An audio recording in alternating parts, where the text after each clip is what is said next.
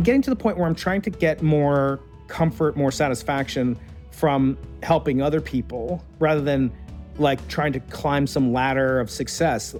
But I'm worried, James, because there is sort of that elan vital, as they call it, you know, that life energy, that vitality that you have when you're questing after something, bestseller, you know, the, um, you know, to to win an uh, Oscar, a Nobel Prize. Like, if I don't have that anymore, I think I'm healthier.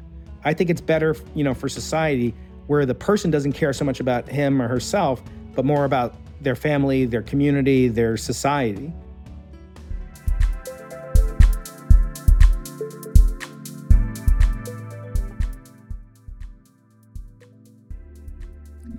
Happy holidays and welcome to a special collab edition of Into the Impossible, featuring a revealing conversation between James Altucher and your host, Brian Keating. Their wide ranging dialogue covers the paradoxes of the recent University of California grad student strike, Talmudic lessons in tithing, and how to enjoy accolades, and the joy and peril of ambition. You'll get a glimpse into Professor Keating's seldom told personal story. All we want for Christmas and Hanukkah is for you, dear listener, to leave us a review and the gift of an asterism of stars to boost our ratings even more as we move into the new year. So, for your holiday cheer, sit back and enjoy James Altucher in conversation with the Into the Impossible host, Brian Keating.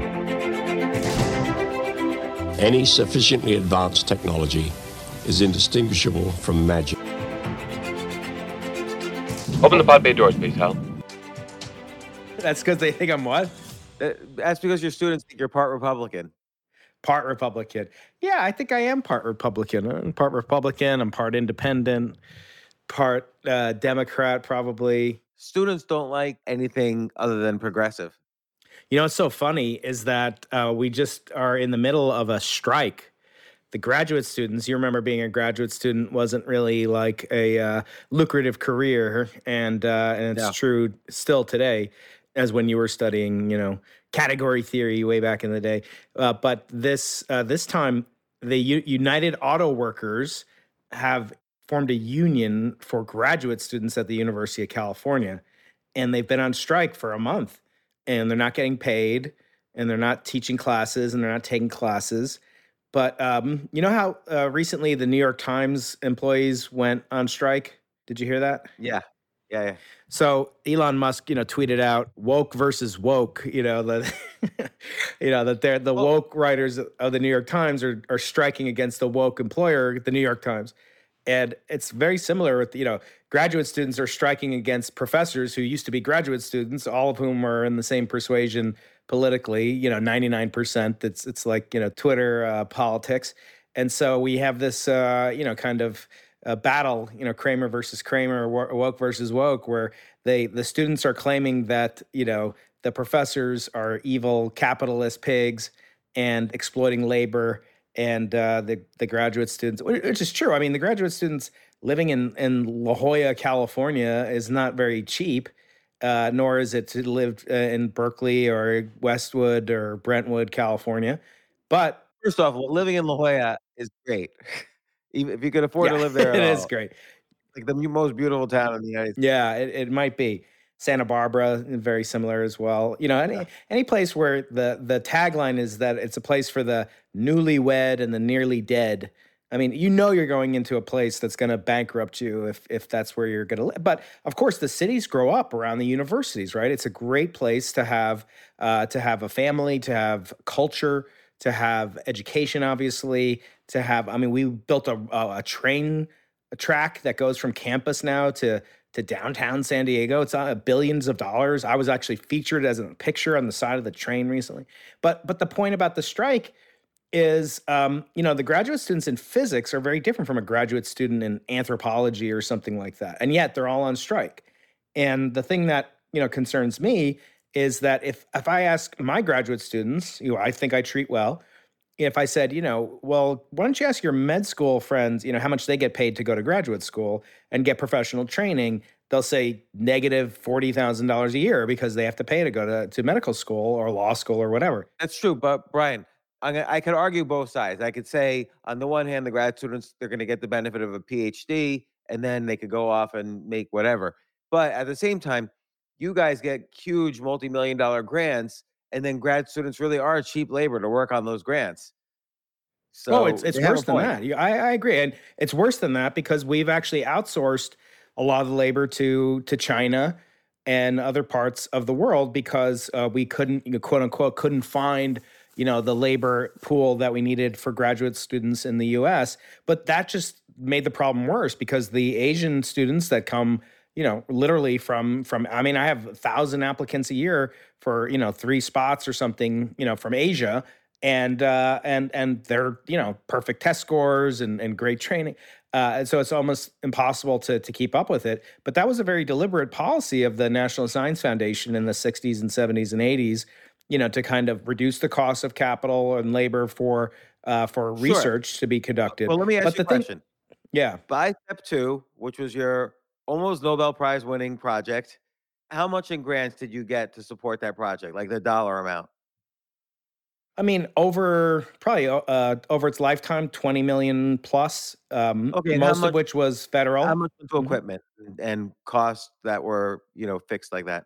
um, it was probably about half, maybe 50 50. Okay, so you had 10 million for labor.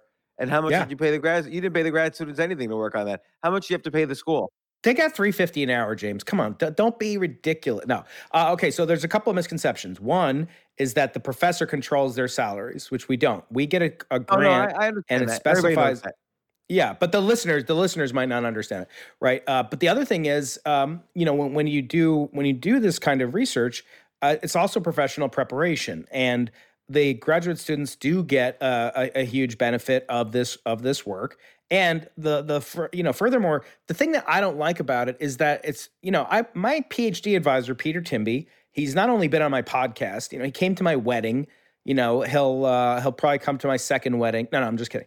Uh, he, you know, he's been intimately involved. I've stayed at his, you know, I, I love the guy. Like, like, uh, and and to go on strike, it's not like Starbucks employees. Okay, so Starbucks employees. Um, I don't know if this would ever happen, James. Imagine if you uh, are working at Starbucks and then there's a kid. Okay, right there, that would never happen. Not because not because I'm I'm a elitist and above Starbucks. It's because why they would not hire me. I would be. I can't.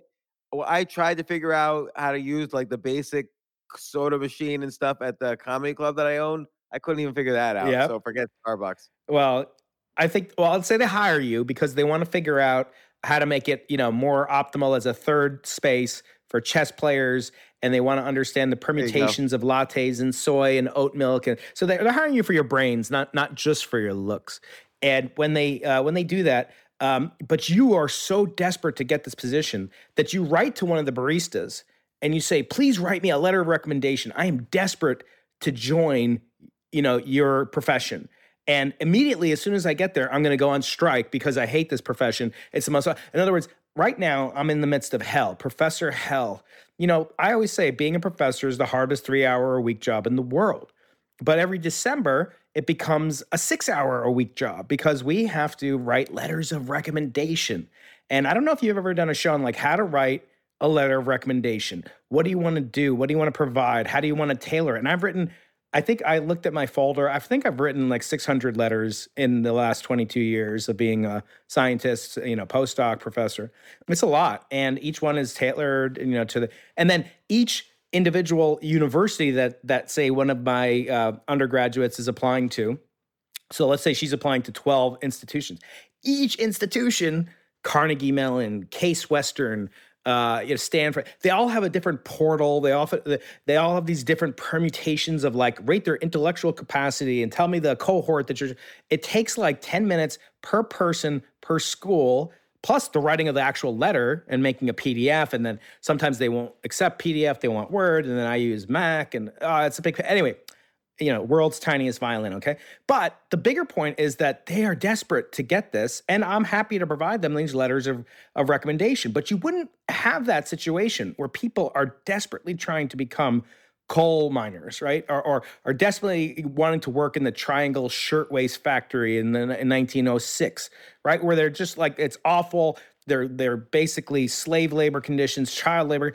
in other words, this is a very prestigious thing. We also have a surplus of incredible. I mean, I turn we turn away six or seven incoming graduate school classes. So my bigger point is that people want to work in this field, and and yet they're also going on strike, and um, and they're striking against the very people who share their ideology. It's a very unusual situation to be in I- because we share I- their ideology politically. I ultimately agree with you. I just think all these situations you're describing, like I don't think grad school is necessary at all. Period. And I don't think Why do you say that? I- Now, and I okay, now we're fighting. Now those are fighting words. Okay, let's, and I let's, don't think I don't think the that New York apart. Times is is necessary. Like when was the I mean, no I don't get my news from the New York Times and I'm pretty up on all of the news on both the left side and the right side and the middle, all the many things in the middle. I've seen personally the effect of the useless op-ed page in the New York Times. And so it just and that's the most prestigious newspaper in the world. And and I I've seen so many articles where I knew people who were covered in the articles who documented for me all of the actual lies, and the, the reporters even knew the lies were there. Like the New York Times, any, I'm not saying every established media is useless, but probably it's the case that 90% of established media, particularly the most prestigious ones, are useless. Not prestigious, I'm willing to bet they're more um, interested in reporting the news. But the New York Times is so desperate; they're just they just want clicks. Have you been red pilled, James? Have you been red pilled by Elon? What's going on? here? No, but I look. The New York Times has covered me on several occasions, and I- and I I know. and featured an op-ed by your enemy, Yeah, right? An like op-ed Jerry about a so LinkedIn who- guy. it who, who just it was like a useless piece of crap. So sorry for the language. Yeah, but uh, no, it's okay. uh, it's okay. It's your I podcast. still get. I got today. I got today an email about that op-ed. It's two and a half years later. Could people just lose Oh my my, number on this already? Like it's ridiculous. so So, So, you don't believe right. that you know all pub- uh, so okay so the publishing you know the, the media is is sort of doomed in one sense but uh, on another sense they're they're essential you know I still look at it you still look at it you just admitted that you look at the New York Times No, um, I, but I on don't. occasion I actually never once look at the New York Times. Uh, yes, you when don't? Jerry Seinfeld writes an Uh-huh. op-ed about me, I look at the New York Times. But that's it. I had an article written recently about me, and I'm not doing this to sound elitist, but I'm just like, I just I don't have the time to like read about myself, and and and I'm I- it's not like I'm so you know, like I said, I'm not I'm not saying this from you know elitist point of view. There's an old joke like the the a professor gets mad because he's only been fe- featured twice this month on the on the school's website. You know, it's um uh but but the the point is is like I'm actually here. I want to discuss this with you. I've I've had the best year of my life in a lot of ways um, and and it's partially why I want to come on the show uh, because this whole year you and I didn't speak to each other until right now in December. We haven't spoken, you know, That's basically Well, this is whole that- year. right? We haven't done a podcast since last year. I think I think so. We might have done one when my Galileo book, um, audio book Yeah. came out, but I, I don't I don't remember uh, hundred percent, and that's why it's been the greatest year of my no um, no. So I missed you, but I wanted to share some things, and I want to discuss you know some some some other things just on how to handle success. You know, because I I think you know you've been incredibly successful. You've been incredibly influential, not just on me, but on millions of people. Um, and yet, I think I've come to a point, and I, I shared this with Ryan Holiday, you know, the humble dropping of a name, you know, who I have issues with in, in some ways, as you know, from the the pandemic and his kind of, you know, overarching concern about it to, you know, to like not asking about, you know, how is James feeling? You know, it's just like, did you get your eighth shot or what? I will say Ryan's a great writer, and I love his books on Stoicism, and he's he's always Me too. really interesting things, and he's a good guy. and I, I call him my stoic rabbi. So I, I won this award. Um, speaking of graduate students, I was uh, the recipient of the 2022 Horace Mann Medal from Brown University, where I got my PhD. And I Huh. gave a speech and commencement alongside Nancy Pelosi, outgoing Speaker of the House. And uh, she was speaking to the undergrads. I spoke to the graduate students. And it was very, you know, it was very moving. My kids came, my wife came, uh, all expenses paid trip. I got this huge medal, like Flavor Flav, and um, and it, it was lovely. It was an, an incredible thing. But I wrote to Ryan, like when I won it, um, I wrote to him and I said, I just wanted to let you know you've had a big effect on me because I won it. And I was like, let's say I didn't win it, would I be depressed? Like, would I be bummed out to know I hadn't won the Horace Mann Medal from Brown University, one of the most prestigious universities in the world? And I said, no, like, you know, it wouldn't it wouldn't hurt me. Like I lost a Nobel Prize, you know, like like there's only you know very few places you can go down. Actually, in my speech, I said now thank you know I have to express my hostility because now I can no longer write the book losing the Horace Mann Medal. Uh, but bes- besides besides all that. I felt indifferent, James. It was like it was a very strange thing because as a professor, you're always trying to get accumulate accolades and and get you know raises and teaching promotions and this and that and sabbaticals. I mean, it's funny because graduate students want to become postdocs, postdocs want to become professors, and then professors want to not teach and get sabbaticals and go back to basically doing research like a graduate student. So it's kind of it's kind of weird that we're in this weird habit trail of Well, uh, well, of this life as an academic. this is all an important thing. Like you say, if you hadn't gotten it, first off, when you did get it, and when you were told that you got it, what was your reaction?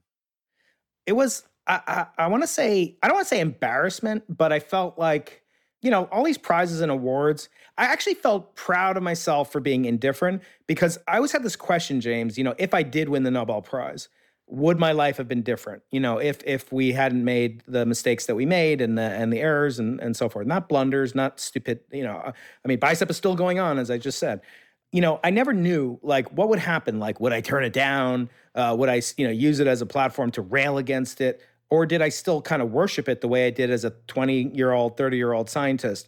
And um, it, it, it's not the same thing. Obviously, winning an, an award from a you know Ivy League institution is great, but it's not the same as the Nobel Prize. No, it it is really getting acknowledged for anything that you've done by a group of your peers is a very exciting thing. And look, and look, and look. I want to address this directly. Like you said, you felt indifferent, but often when bad things happen to us, like let's say you hadn't gotten tenure, let's say you know, for instance, you didn't get the Nobel Prize, you wrote an entire book about your frustration of not getting the Nobel Prize. It's very important that you, you're in a field, physics. It's very important that a lot of things are going to happen that disappoint you, and you're going to also have a lot of successes, particularly if you're ambitious and you love physics and you want to succeed. Good things will happen, but also bad things will happen. Like you won't win certain prizes and everything.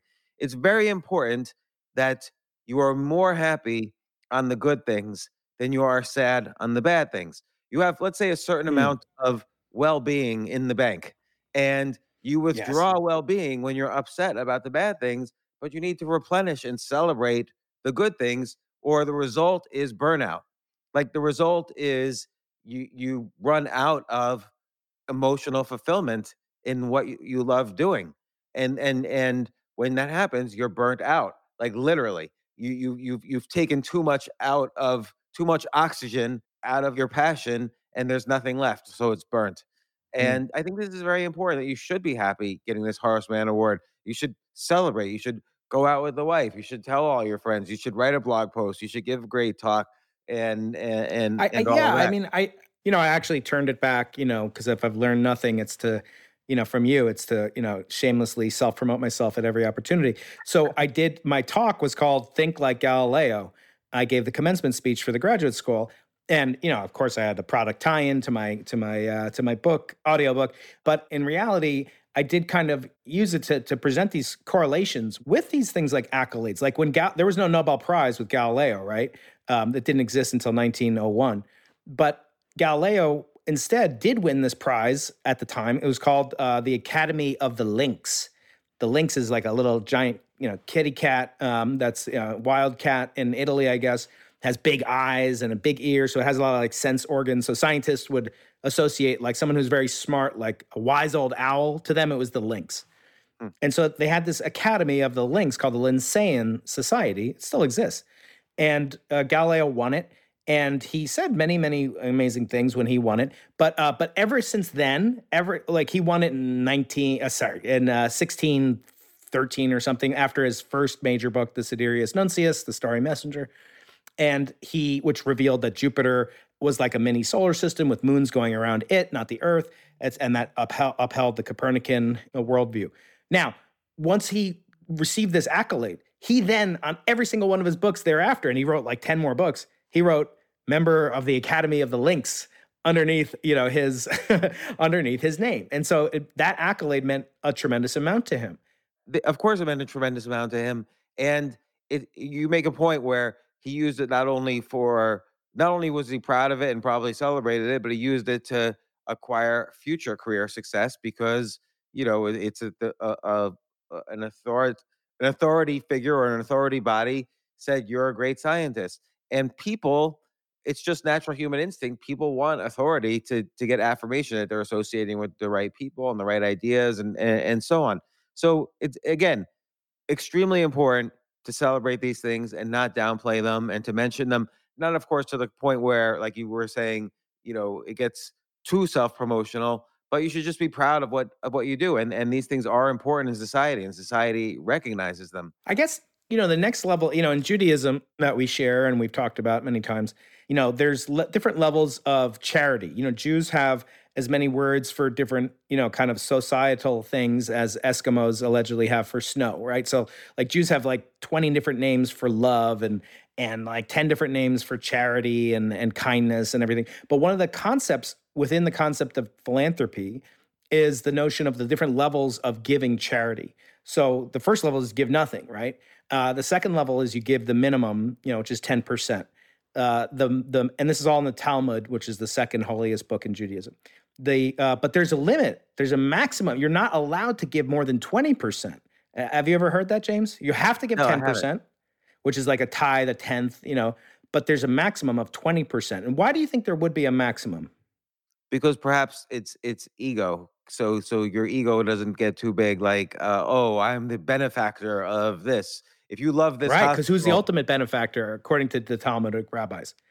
Who's the ultimate benefactor in space? god God, right? So, like, oh, you're better than God. Like, without James Altucher's, you know, uh, ten thousand dollar check, you know, which is twenty percent of his net worth, you know, whatever. Oh, this guy, like, the whole world would be poor. You know, give me a break. So it's to keep your ego in check. I think that's very interesting because, like, you might say, well, give all your money away and you know, just be poor, and that's the highest. No, but then, and then, even then, you shouldn't just like the highest thing is not just giving a guy a check. You know, as Jesus, a great Jew, said, you know, teach a man to fish and he'll have fish for his whole life. Give a man a fish, he'll uh, eat for one day. Um, so the highest level is actually to give anonymously, like so that Right. nobody knows, you know, to put your name on a building. And then the, the ultimate highest level is to give anonymously give somebody a job. Which is kind of weird um, when you think about it. like how can you anonymously give someone a job because then they're self sufficient, then they don't need you, and then uh, and then your ego's not bound up with it because it's anonymous, so you'll never be. Um, so I kind of feel like you know in some ways that um, when I when I when I think about these you know kind of levels of of different accolades, uh, that maybe it should be that indifference is. I, I hear what you're saying because you know like I actually like that people put their name on a hospital. Like here in San Diego, there's uh, a hospital named after Irwin Jacobs, the founder of Qualcomm. And uh, and his wife, and they've given billions of dollars away, and, and they always put their name on it. And it inspired me to give a substantial amount of money to the food bank, which, which has their name on it. But I think it's good because then it motivates. But it should be done like and and you see it like Jeff Bezos just gave like a hundred million dollars to you know I don't know ACLU or some you know left wing charity or whatever, or his wife did to Planned Parenthood and or ex wife Mackenzie. That's fine. You can do whatever you want. But I mean, the highest thing is to do it without anybody knowing it. Usually i agree with kind of these like it's always very interesting how the the, the secondary philosophies of all of these things that are in the jewish religion that you don't normally think about uh, like like you know this idea of, of giving anonymously for instance is the highest form of charity. But i don't agree with this because like you said i Hmm. think putting your name on it does inspire people to to follow. Like it's the whole it's, there's science about this. Like if you know others are doing something you're more likely to do it so you know if, That's if- true. if That is 200 true. Yeah. Currently and- in the well, hotel are recycling their Right. towels then you're more likely to recycle your towel By the way, you should never do that. You should never do that. They're doing it to save money, okay? And they're leveraging your social welfare aspects. But you know, the more people that do that, the less work there is for the housekeepers and eventually they're going to they have reduction in the amount of housekeeping staff and you know, people don't realize that it's actually, you know, just set up so the hotel can save money on housekeeping staff. Right. uh, and So- not give so as many tips because you're actually less likely to give a tip to your house. Do you give a tip to when you stay at a hotel? I know you never leave your house, but i- i- theoretically, do you give a tip and how much do you give? Uh, I always give a tip. Yeah, and I I always give I always give a little bit more than would be considered normal because Okay. I want great. them to remember me. Yes, So- and and and you know? There's a practical benefit if you leave something behind. Which I I was just in Chile for like four nights. Imagine going to Chile, a five thousand mile trip for four nights. Uh, I was just there at a nice a nice hotel down there, and uh, you know, it's like they pay their staff, you know, five dollars a day or whatever. Uh, but I knew I was going to forget something, and I always tip, like even when I'm there. Like I used to do it. By the way, never tip the whole time that you stay. Never tip the last day. Did you know that? You shouldn't like some people. I used to do that. Like, oh, when I leave, I'm going to leave, you know, fifty dollars, you know, thirty dollars, whatever it is ten dollars a day, but only but never do that because they have different staff on different days. So you might not you might miss the man or woman who's cleaning But the my day my that you, my issue is I I don't when I stay in a hotel I don't get housekeeping at all until the end. So you don't you just keep do not disturb on there. That's that that's Yeah. that's smart. I guess that's smart. I just I like- like I it. just You like know, they put a privacy. chocolate on your pillow and but they tuck in your sheets so tight. I can't stand that they tuck in my sheets. but to the point really though of the of the uh, anonymity and charity i used to believe that now i don't because i do see the effects Mhm. of when you do something and people are inspired by what you did there's likely to be more charity uh later on and that's I- And- and that's what I'm talking into with like accolades. So like you know to not accept. By the way, the Nobel Prize in physics, I believe, is the only prize in chemistry. Those are the only prizes that no one's ever rejected. In other words, people have turned down the literature prize, people turned down the peace prize, people have turned down uh, the the whatever other prize. Uh, but they never turned down the physics or chemistry prize. And that is, as I say in my first book, Losing the Nobel Prize, you know, a function of the idolatry that we have towards these prizes. And I and I guess I felt like what am I who am I trying to impress? Like either with charity, charity, okay, that makes sense. Maybe with science, like someone will look up to me if I won a Nobel Prize, but they wouldn't. But like there's so many other metrics. And I guess this year, you know, I've kind of I've won I won another award at the San Diego Air and Space Museum. I was inducted into was the, the international it's called the International Aviation Hall of Fame Award. And it's given out to like it's been given out to, you know, Amelia Earhart and to uh, and to Charles Lindbergh and to uh, Neil Armstrong and and Brian Keating now. Um, and and I was one of several winners that, and I really felt insecure. I I mean I really a group of nazis it was given now to no, th- there were some communists. There were a couple commies in there too. All right. don't don't. All right. So now, when I won that, I really felt like the imposter syndrome. Ironically, after you and I wrote, co-wrote, or you wrote the forward, co-wrote the forward with Barry Barish, winner of the 2017 Nobel Prize, to the wonderful book uh, "Think Like a Nobel Prize Winner," James Altucher forward. which i Um, did feel the that impo- book is all imposter syndrome writing that that forward so I was like, thank you for giving me this gift of now. I, in my acceptance speech, by the way, they didn't, if you're giving an award, at least tell the person you're going to have to give an acceptance speech. I didn't know I'd have to give an accept. So until I saw the other guy ahead of me who had like started the school called Top Gun that the movies are based on, Dan Pedersen, who wrote a book about that called Top Gun.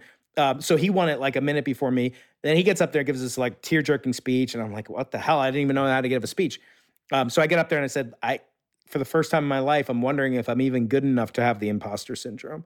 Uh, I've been in this crowd of, of, of like the guy who runs all army helicopters around the world, this major general, and then like an astrophysics professor. But my wife, Sarah, helped me out a lot. She said, look, Brian, you've taught tremendous number of people. You've done, you've flown like kids with cancer and burn victims around the world in a tiny little Cessna. You know, you've done a lot for aviation, but mostly for space and learning about space and teaching space at the level and the scale that I teach. I shouldn't be embarrassed. And and so with her help, she helped me see that.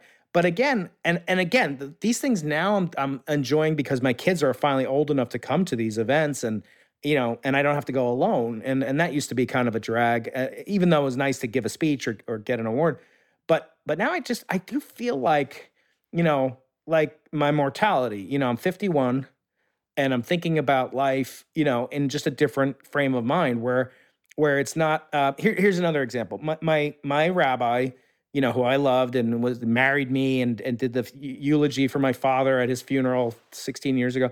He moved to Israel. And uh, we have a new rabbi in the temple that I go to. And I felt like a little bit uh, that I had been abandoned by this. You know, he's like a father figure to me after my father died, and and now he's in Israel, and he always wanted to. do And, and then there's a new rabbi who's wonderful, and he and his wife, you know, are now the rabbi and and Rebbetzin, it's called the woman, uh, the wife of the rabbi, of my for my children. And I was like, you know, how selfish am I? You know, because I was like mourning the fact that I don't have this rabbi in my life on a daily basis anymore. But but how great I should feel for my kid. Like I'm getting to the point where I'm trying to get more comfort, more satisfaction from helping other people rather than like trying to climb some ladder of success. But I'm worried, James, because there is sort of that elan vital, as they call it, you know, that life energy, that vitality that you have when you're questing after something, bestseller, you know, the, um, you know, to to win an uh, Oscar, a Nobel Prize. Like, if I don't have that anymore, I think I'm healthier. I think it's better, you know, for society where the person doesn't care so much about him or herself, but more about their family, their community, their society. Um, but I think on a personal level, perhaps that's going to diminish my vitality or my, uh, Sure. you know, kind of my uh, emotional attachment to my own victories. What, what do you think? Yeah, I think this is a really fundamental question that is a life question. Like, at what point in life do you let um, kind of elder statesmanship take over after youthful ambition and passion? And hmm you know, when you're young, and it depends on the profession, but like in physics, math, science, and many other professions, the peak age for most professions, actually, and for sports, the peak age is in the 20s or 30s. Uh, for physics, certainly, uh, it's probably the peak age where people do their their peak research is in their 20s and 30s. Doesn't mean hmm that's true for you. It's just an average. hmm And you know, you can argue Einstein was in his 20s when he wrote his his most useful papers. Um, not his most cited paper, by the way, which is the one where he says God doesn't roll dice. That was much later in his life, which That's is his right. actual most cited paper. But his theory of relativity was when he was in his 20s. But at some point, it needs to shift over. Your your your your the metric by which you're defining your success I feel needs to shift over to how much am I influencing and helping the next generation, the people who will who will inherit my passion for a subject and go even further with it. You know, hmm there's there's so many conflicts that have happened through history between mentors and mentees. When the mentee starts to rise above the mentor, but the, the goal of the mentor is to make the mentee, the student, better than the teacher. Right, which is which is again, by the way, coming back to where we started with graduate students, that's my goal. My goal is that my graduate students should exceed me, and in every way, you know. But financially is like the least important part. I know it's important for them, and and I was important for me. But nobody goes into you know being a grad student to make money. So what are you doing it for? You're doing it to, so you can exceed your the person you're apprenticing with. You know, again, graduate school is like an apprenticeship in a lot of ways. But I, I do agree with you. But does that diminish your own ability to then continue succeeding. Mm-hmm. Well, well, well, your success will be different. You, it does diminish the ability to come up with the next theory of relativity, to come up with the next concept that's going to win the Nobel Prize. That that does diminish, and your ambitions kind of will naturally change. And for those who don't, like they they become less happy because when you're in your 50s and 60s and 70s and 80s, your ability to you know come up with new concrete research that changes the world does get less. So you have to y- y- and, and then your ability to write it up and then your ability to fight for credit and your ability to publicize it. All of these things get less but it doesn't it's not necessarily true that your need for these things gets less. That you have to sort of train yourself to say look now i've done this. Now how can i do this to go to this next stage in my life and whether I'm not saying 50 is the dividing line, but lots of things in the brain start to change around the age of 50.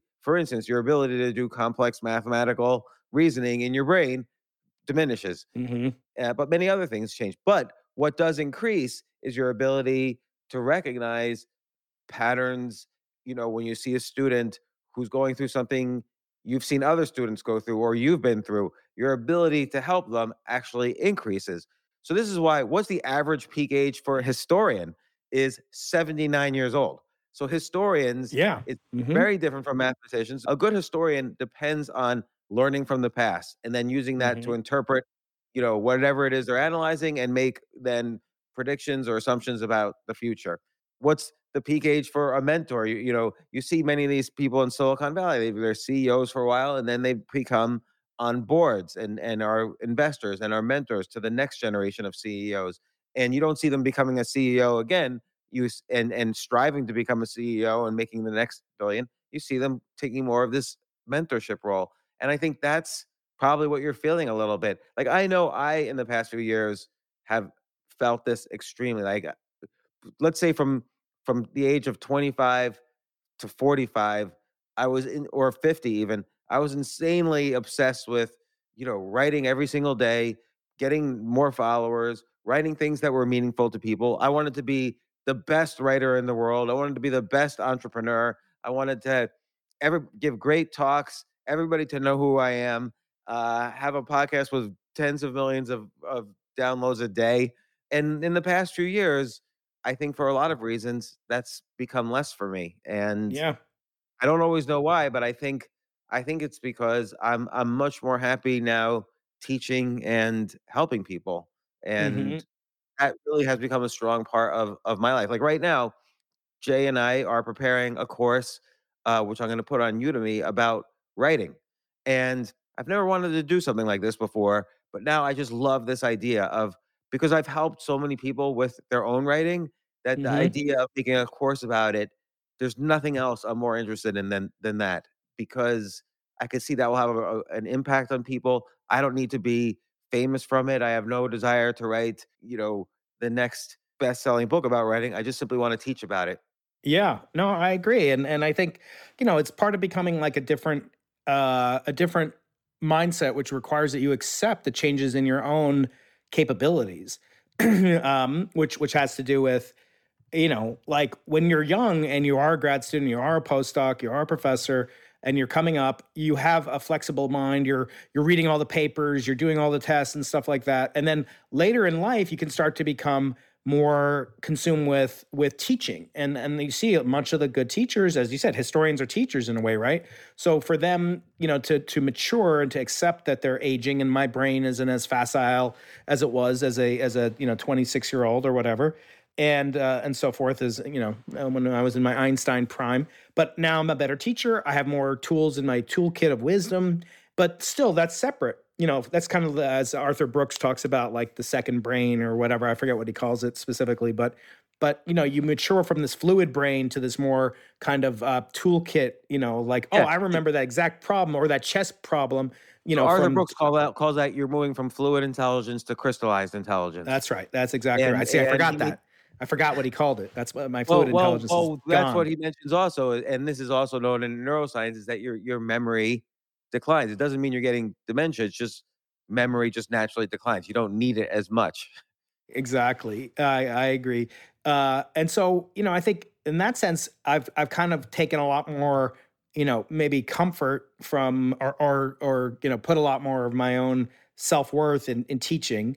Uh, but because you know the students are on strike, uh, and uh, and we can't you know get together in person without you know violating scab laws or whatever they call it. Um, so uh, so it kind of got away from that. But on the other hand, I've started this podcast, the you know into the impossible podcast, thanks in large part to you. done. Yeah, think about what you've done the past few years. You've started a podcast that's been very successful and influential. You you've written these great books. Like this latest one on Galileo was a, a a passion of yours. Like you you Yeah, discovered so much about this saint of physics that you you learned so much more by reading his uh, works in the original that it became such a pleasure for you to to write this book and you even give talks about it. Like these are all now ways you're taking this passion for physics and transforming them into what Brian the Elder is doing as opposed to Brian the Younger. Brian the. Younger was trying to figure out how the universe began. Brian the Older is now just taking pleasure in all these nuances of demonstrating new fascinating things about physics and explaining them. You've explained to me 10 Yeah. different theories of how the universe began. Like you could have been working on research instead of that. Instead, you shared all this knowledge with with my listeners. Right. I, I feel like, you know, I get to teach at scale with my YouTube channel and my podcast and and my books. And, you know, whereas a scientific paper, my most highly cited paper has maybe 1,500 citations, and that's the BICEP2, Wow. you know, result paper, which which is great. Um, but there's people with 10 times higher, you know, citations on, on certain papers. Uh, but but and that's kind of the um, the gamification of academia is like how many citations, and not only that, how many set papers have a certain number of citations. It's called your H index, which is kind of a metric. Like you could have one paper. Let's say you write two papers. and one has zero citations, one has a thousand citations. So your average citation is 500. But it's really you just had one paper, or you had a hundred papers. One has a thousand citations, and uh, and the rest have have zero. So there's something called the H index, which is the number of papers that have at least H citations. So if you've written 10 papers and they all have 10 citations, your H index would be 10. But if you've only written nine papers and they each have uh, 10 citations, then you'd be nine. Okay. So you keep, so the higher it gets exponentially higher to increase that number to go from like 48, which is my H index now, uh, to 49 means I have to have another, you know, I have to have 49 total papers that have 49 total citations rather than just one that has 1500, like I said. So it's kind of a quantity times quality metric. And none of these things are perfect. And then you could do all sorts of gamification, you know, modifications where you can, you know, do it by age and cohort and field because some fields have just way more citations. And then like physics has theory and experiment and computation, you know, break down all those different levels. So, um, and in my and, and fun fact, that H index is named after my colleague here at UC San Diego named Jorge Hirsch. H stands for Hirsch and that's his most cited paper is his paper about this way to quantify citations of papers but you know so i started to think like my youtube channel like some of my videos will have 100000 views and that's you know literally 60 times higher than my highest cited paper um, so like where should i over index where should i put more of my you know and and of course a lot of them are not physicists that are watching it and that's great i try to you know, as you know, I, I feel scientists have a moral obligation if we're spending taxpayer money, as we all are, to explain to the taxpaying public what we do. I mean, can you imagine if you were working like for um, uh, HBO again, and your your boss comes in and says, you know, what are you working on, James? And you say, I'm doing something very, very, very specialized and something that you're not capable of understanding. And even though you pay me, I'm not going to break down in terms that you can under. You know, you'd be fired, you know, uh, in a in a heartbeat. But we as scientists do that. First of all, we don't do any like kind of training in media. We don't do any kind of um, way to distill uh, and spread our in our ideas. We keep it literally locked in this ivory tower, which I think is immoral because again, the, your audience and my audience, they were paying my salary. And so, you know, how can I not give back for free? But, you know, putting on YouTube, putting on Apple Podcasts, Spotify, et cetera. How can I not exchange, you know, for them some tangible reward that if they're interested, some people might not be interested, but if they are, I think it's, you know, borderline eh, unconscionable that we do that as as scientists. So I've been on a personal mission to do that. There are other people you've you've had on like Andrew Huberman who's kind of similar. Although that guy won't return my phone calls, James. That that guy, he was a professor here in San Diego about 8 to 10 years ago. And one of the other, you know, kind of year 2022 highlights is that um, is related to him in a way, in that his close friend and colleague here at UC San Diego is named Gentry Patrick, and I've had him on my podcast. Um, Gentry happens to be African American, and I've known him for longer than I've known my wife. And this summer, um, he and my wife's cousin got married, and wow. uh, and they asked me to perform the ceremony, and it was done on June fifteenth, which is known as Loving Day because that was the day Loving versus Virginia, which ratified interracial marriage, was uh, was passed by the Supreme Court, legalizing interracial marriage in the U.S. in 1967. So I was very honored and touched that they asked me to perform. I'd never performed a ceremony, and I had to become a minister. So this year I became, you know, a Jewish minister, um, uh, and it was a very, you know, it was very arduous, uh, James, to do this because you you actually need you need to have an email address. And, and if you don't have an email address, you cannot become a minister in the Universal Life Church. Um, so it was arduous, but I became a minister. I have my certificate, and uh, and I performed this wedding, and it was a huge highlight for me because you know I, I put a lot of thought into it. I figured, you know, I usually don't do things that I'm only going to do once. Like I never like rewire the electricity in my house. Like you know, it's just it's it's, it's stupid. You should just get a professional to do it, uh, uh, like you. You know, that's that's uh, that that would be my goal. Uh, but you know, so like I usually, but this is so special. I couldn't not do it, so I, I put a lot of effort into it. Um, and uh, it was it was a very challenging thing because actually, a sad thing. the The worst thing that happened to me this year is one of my very close friends passed away, very young. Um, uh, his name is Eden Raffaelli, and he passed Sorry, away. Um, just literally, he worked at Google X up in the Bay Area, and he just literally collapsed one day at work and uh, was taken to the hospital, and he he died a few days later. And he was basically taken off of life support as I'm performing this wedding, and I'm talking with his parents. It was it was a very challenging day. Um, but you know, and I keep a journal because Ryan Holiday told me I should keep a journal. And I should I never got back to the the connection with Ryan. So when I won this Horace Mann medal, I told Ryan, I, I told him I, I didn't feel like I was really changed. You know, like I said, it, it was it was important, but it wasn't like transfer. It wasn't like if I hadn't won it, I would have been crushed, like the way I was about the Nobel Prize, say at one point. And he was like, "That's good, you know. You're, you're like getting there, young Padawan or whatever." Um, and, you know, so it's nice. He's he's kind of my stoic rabbi. But at the same time, I feel like I wouldn't. I would have been, you know, kind of not. I, knowing, let's say they said uh, at the last minute you can't perform the wedding or whatever, you know, who knows? Uh, then you know it would have hurt. It would have, you know, because it's it's almost like those things mean more than than winning an academic award or even a Nobel Prize, right? To do those kinds of things, the spiritual things, the that nourish the side of your of your life that only I mean- you can do. Like a lot of people have won the Nobel Prize, but only one person has ever performed this particular wedding. I mean, and and Ryan has a lot of, a lot of great examples from Stoicism. But let's look at I'll look at one example from Buddhism and one example from Judaism. And so in Buddhism, Buddha, of course, started as a prince, right? The most Yeah. he wanted to win wars. He wanted to be a king, all this kind of stuff. Then he was ambitious for what he thought was different definitions of enlightenment. He would try every possible way, like whether to be an ascetic or, uh, you know, engage in meditation or whatever it was. He would try all these different ways to get some magical state he called enlightenment. And then finally, whatever state he realized, he really became like an elder and and taught a bunch of students, monks, and and not only that was almost a diplomat. Like he he his his grove was in the middle of three warring kingdoms that were always at Mm. war with each other. One of those kingdoms was the one he would have been king of. So it was Mm. particularly difficult for him to be a diplomat and to keep all of his monks who were peace loving to keep them safe. There's a Mm. lot about Buddha that people don't realize. He was constantly negotiating to just save the lives of his monks, and and he played extreme elder statesman role. Now, taking Judaism, Moses at first was the rising young rabble rouser. He, he wanted to bring his people, you know, freedom and out of slavery. He's like splitting the Red Sea. He couldn't Mm. split the Red Sea in his 70s. He could only do it in his 20s.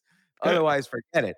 And then after that, his whole goal, he didn't even need to get to Israel. His whole goal was to just get his people to exceed his own ambition. His ambition initially was to get to Israel. He never himself got to Israel, but to he the promised land. so right. you know it, it this is a almost you know it's it's throughout history you see the the examples of the people we remember and and and are you know not worship but you know we think the most highly of are these people who make this transformation from ambition to to statesmanship Yeah, and the the the the you know, and I, I appreciate being compared already to Jesus, to Buddha, to um, I, I didn't know, compare to Jesus. jesus never made to his 50s that's right, that's right. We've uh, exceeded the I, Jesus if we wanted to go into stoicism i would have compared to seneca and and marcus aurelius Yes. Okay. Good. That'll be when uh, we write our next, uh, you know, next book together. But um, ah, no, I, I, I- I feel like that is a truism. But to to to get to that point, and also I see this with with fatherhood as well. And and I see your, you know, you and, and your daughter, you know, going back and forth on Twitter, and that's cute. And um, you know, I'm looking forward to the day if I ever allow my kids to be on social media, uh, that they'll be able to do such things. Can I just add? It's such a pleasure for me. My daughter's tweets are a bit spicy, like Yeah. and and we, the apple I, didn't I fall far from the read her- tree. I laugh when I read her tweets, and I I don't respond to them often because I don't want to like you know get in the way of her own thing. Right. Um, but when I do, it's funny. And then one of her friends yesterday tweeted, "I can't believe you let your father follow your tweets, given what you tweet." And she tweeted back, "He's chill." And that was my highest moment You're of the shepping. weekend. That's that in Yiddish. That's called shepping nachas. shepping nachos when you just are like filled with a kind of paternal maternal pride over something that your kids did. Not to be confused with schlepping nachos, which my kids will never do for me. I love nachos, uh, but yeah, no, I mean, thinking again, it's like taking pride in your kids' accomplishments. You know, is is at a certain level more satisfying than than your own, and so it's like, um, I feel like at some point we always have this inner voice, right? That's uh, but you're and you're maybe you're trying to live to impress your inner voice or live to impress yourself. I've heard it said, but um, but there's really nobody. Like I mean, yes, God, you believe in God, you can you can think about you know living in accordance with His rules or or what have you. But in terms of like, am I am I an impressive person? You know, am I doing something impressive? Um, I think yeah, the highest form of that, which relates to my ultimate theory of the meaning of life. You know, I mean, Elon wants to go to Mars and he wants to do this and he wants to live forever and he wants to uh, and that's great you know i'm i'm a supportive of what he's doing and and, and a lot of his endeavors um, but we already can live forever we just can't bring our physical bodies with us and that is through the values and the and the lessons that we teach to our children where the children could be biological but they don't have to be. They could be ideological. And i think looking at that in kind of an ethical perspective that you can extend maybe not forever who knows? I mean there, there's some saying i heard recently that's depressing. It's like a man dies twice you know? Once when he breathes his last breath and once when his name is spoken for the last time. And you know we're talking about moses and buddha and jesus and everything now they're still being talked about as, i think that could be viewed as a positive quote though like uh-huh. uh, in the sense that i hope for the day. Like I sometimes I talk to 80 year olds who are very successful, and I say, when does the the ambition and constant drive, which also mm. means constant disappointment, when does it end for you? And sometimes yes. they say it never has, and that depresses me because yeah.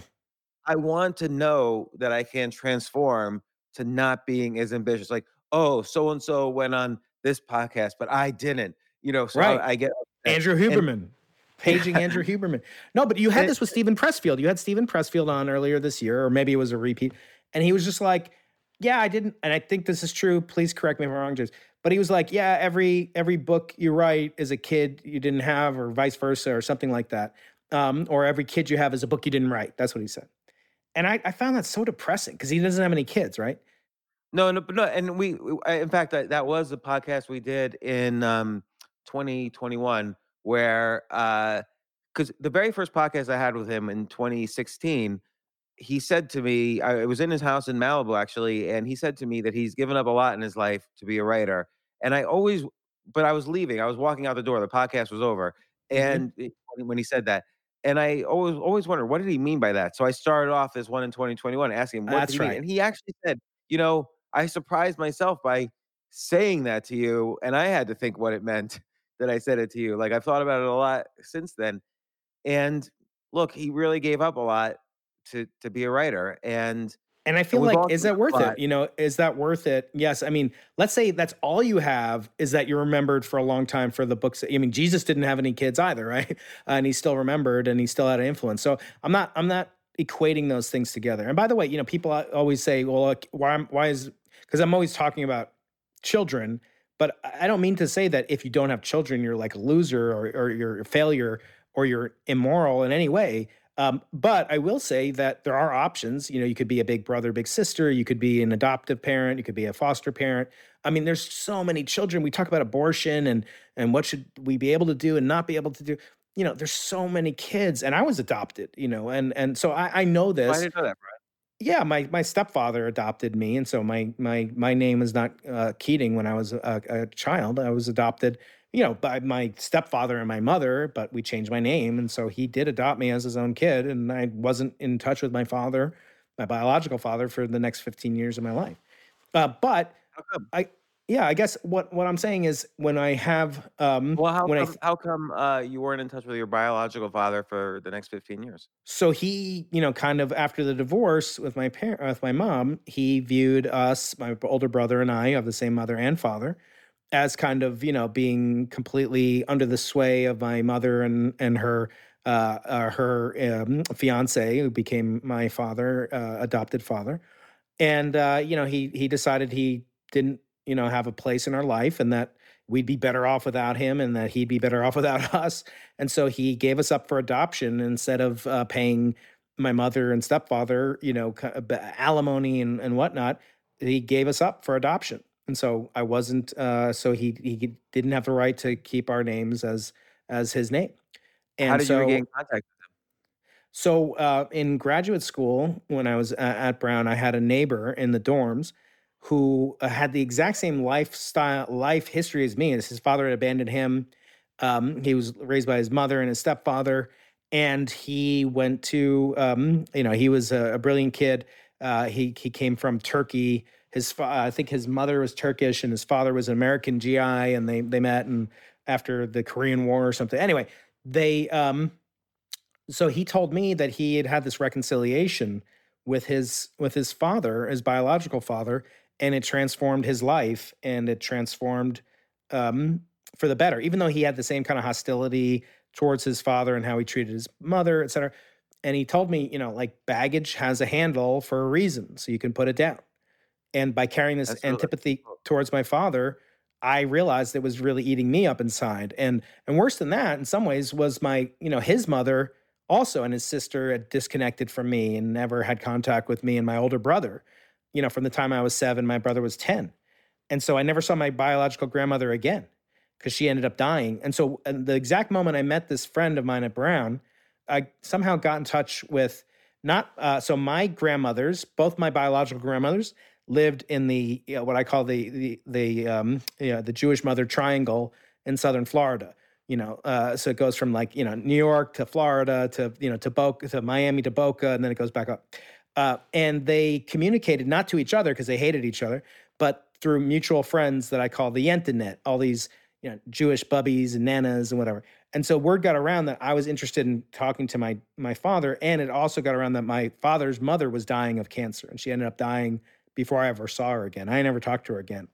Um, and so, but before she died, she put my biological father in touch with me, and he and I connected when I was a grad student and I researched all of his all of his work in math and physics, and we had this connection immediately, and we resumed a relationship after many many 15 years of not seeing each other, not talking to each other, no contact whatsoever.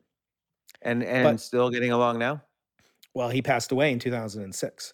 So ah. yeah, we we did reunite, and that was wonderful, and and it meant that he could be in the life of my my nephews and my brother's life and my sister-in-law. He never met my wife or my kids, unfortunately, but um but I, forgot why we brought this up but but the the you know kind of living living you know with your kids or through adoption or whatever um is it is fulfilling. And there is this tendency i don't know how do you react to this with this notion of you know what antinatalism is?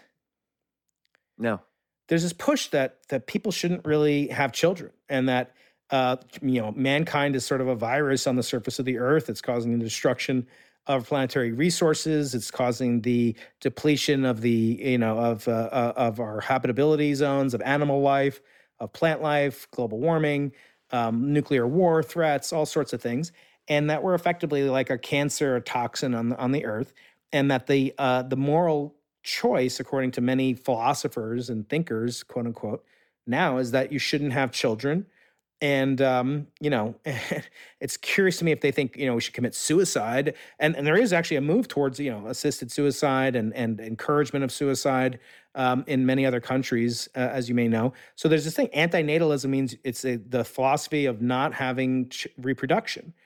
And um, and that that is considered by many intellectuals to be a net good uh, for the planet and for you know for I, I, mean it's so alien to my philosophy that i can't even speak about it because you know it's cliche children are our future whatever. But um but the you think that the very cure to to like global warming will be enhanced with more people on earth or or or you know or reduced? I mean it's so obvious that technology depends on the flourishment of the existing human yeah, civilization. Also, ever since they, I had this conversation with Matt. Really, ever since like the early 1800s, every 10 years, people were saying overpopulation is going to kill right. us in the next 10 years, and it never happened. And it and life has only quality of life around the world on average has only gotten higher in every decade. And That's so right. it's just, it's just ridiculous. Right. It's you, ridiculous you told me that. That uh, I can understand not having children. I did not want to have children. Mm-hmm. Most things in my life that I have now, I did not want to have. So Mm. it doesn't even matter what you want or don't want, it's going to happen anyway. Yeah. So, like, how can you know though? There are people that I've interviewed many, many people on the podcast who chose specifically not to have children, whether it's for lifestyle reasons or look at look at Pressfield, right? I mean, he's basically acknowledged maybe it wasn't intentional, maybe it was that he didn't have children. I I guess I feel like um like I've I've actually you know this is where I'm I'm kind of nervous to ask your advice in a certain sense because I feel like that ambition like I never wrote a book and then I wrote a book and then it was with a major publisher with Norton and then I did um, a self-published book that you you know that you wrote the foreword to think like a Nobel Prize winner.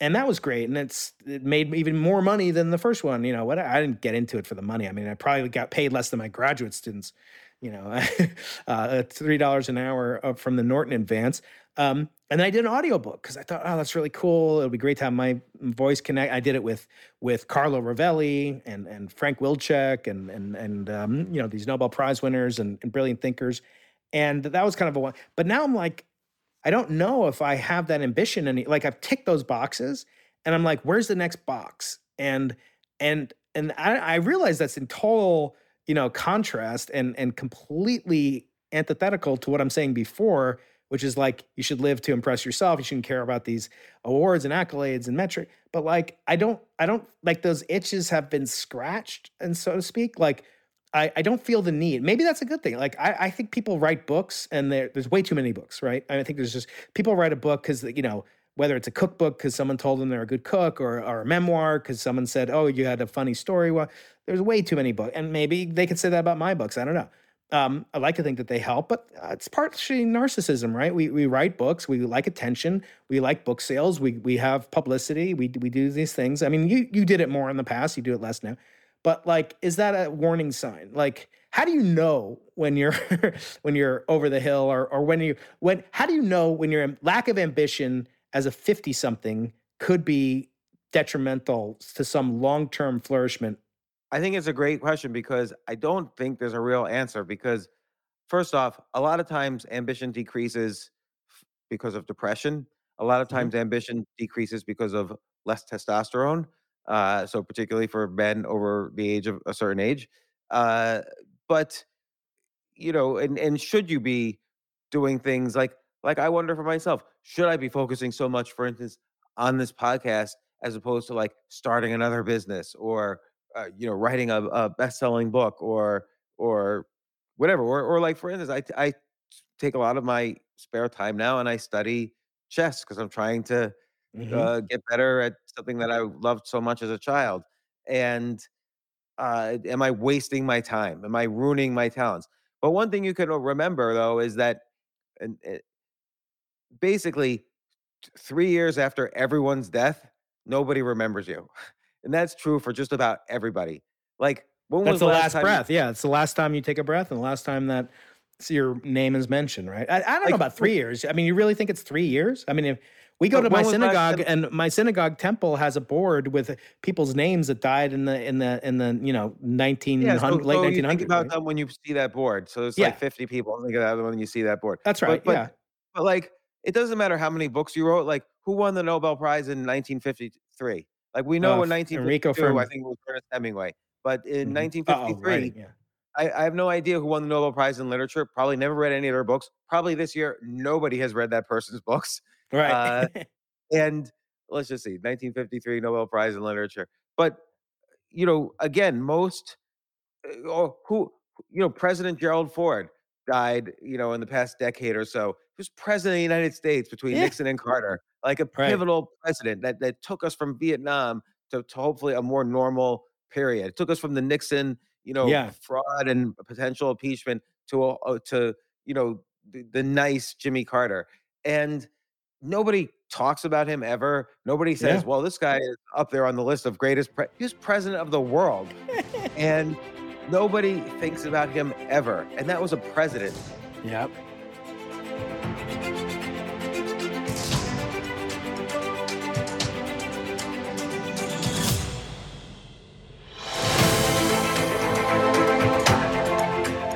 We hope you enjoyed this special collab episode with Brian Keating and James Altucher.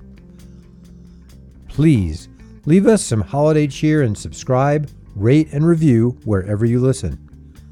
Get more of James on his ever popular James Altucher Show podcast. For a chance to win some actual 4 billion year old stardust, subscribe to Brian's mailing list at briankeating.com. Happy holidays from Into the Impossible. Stay curious.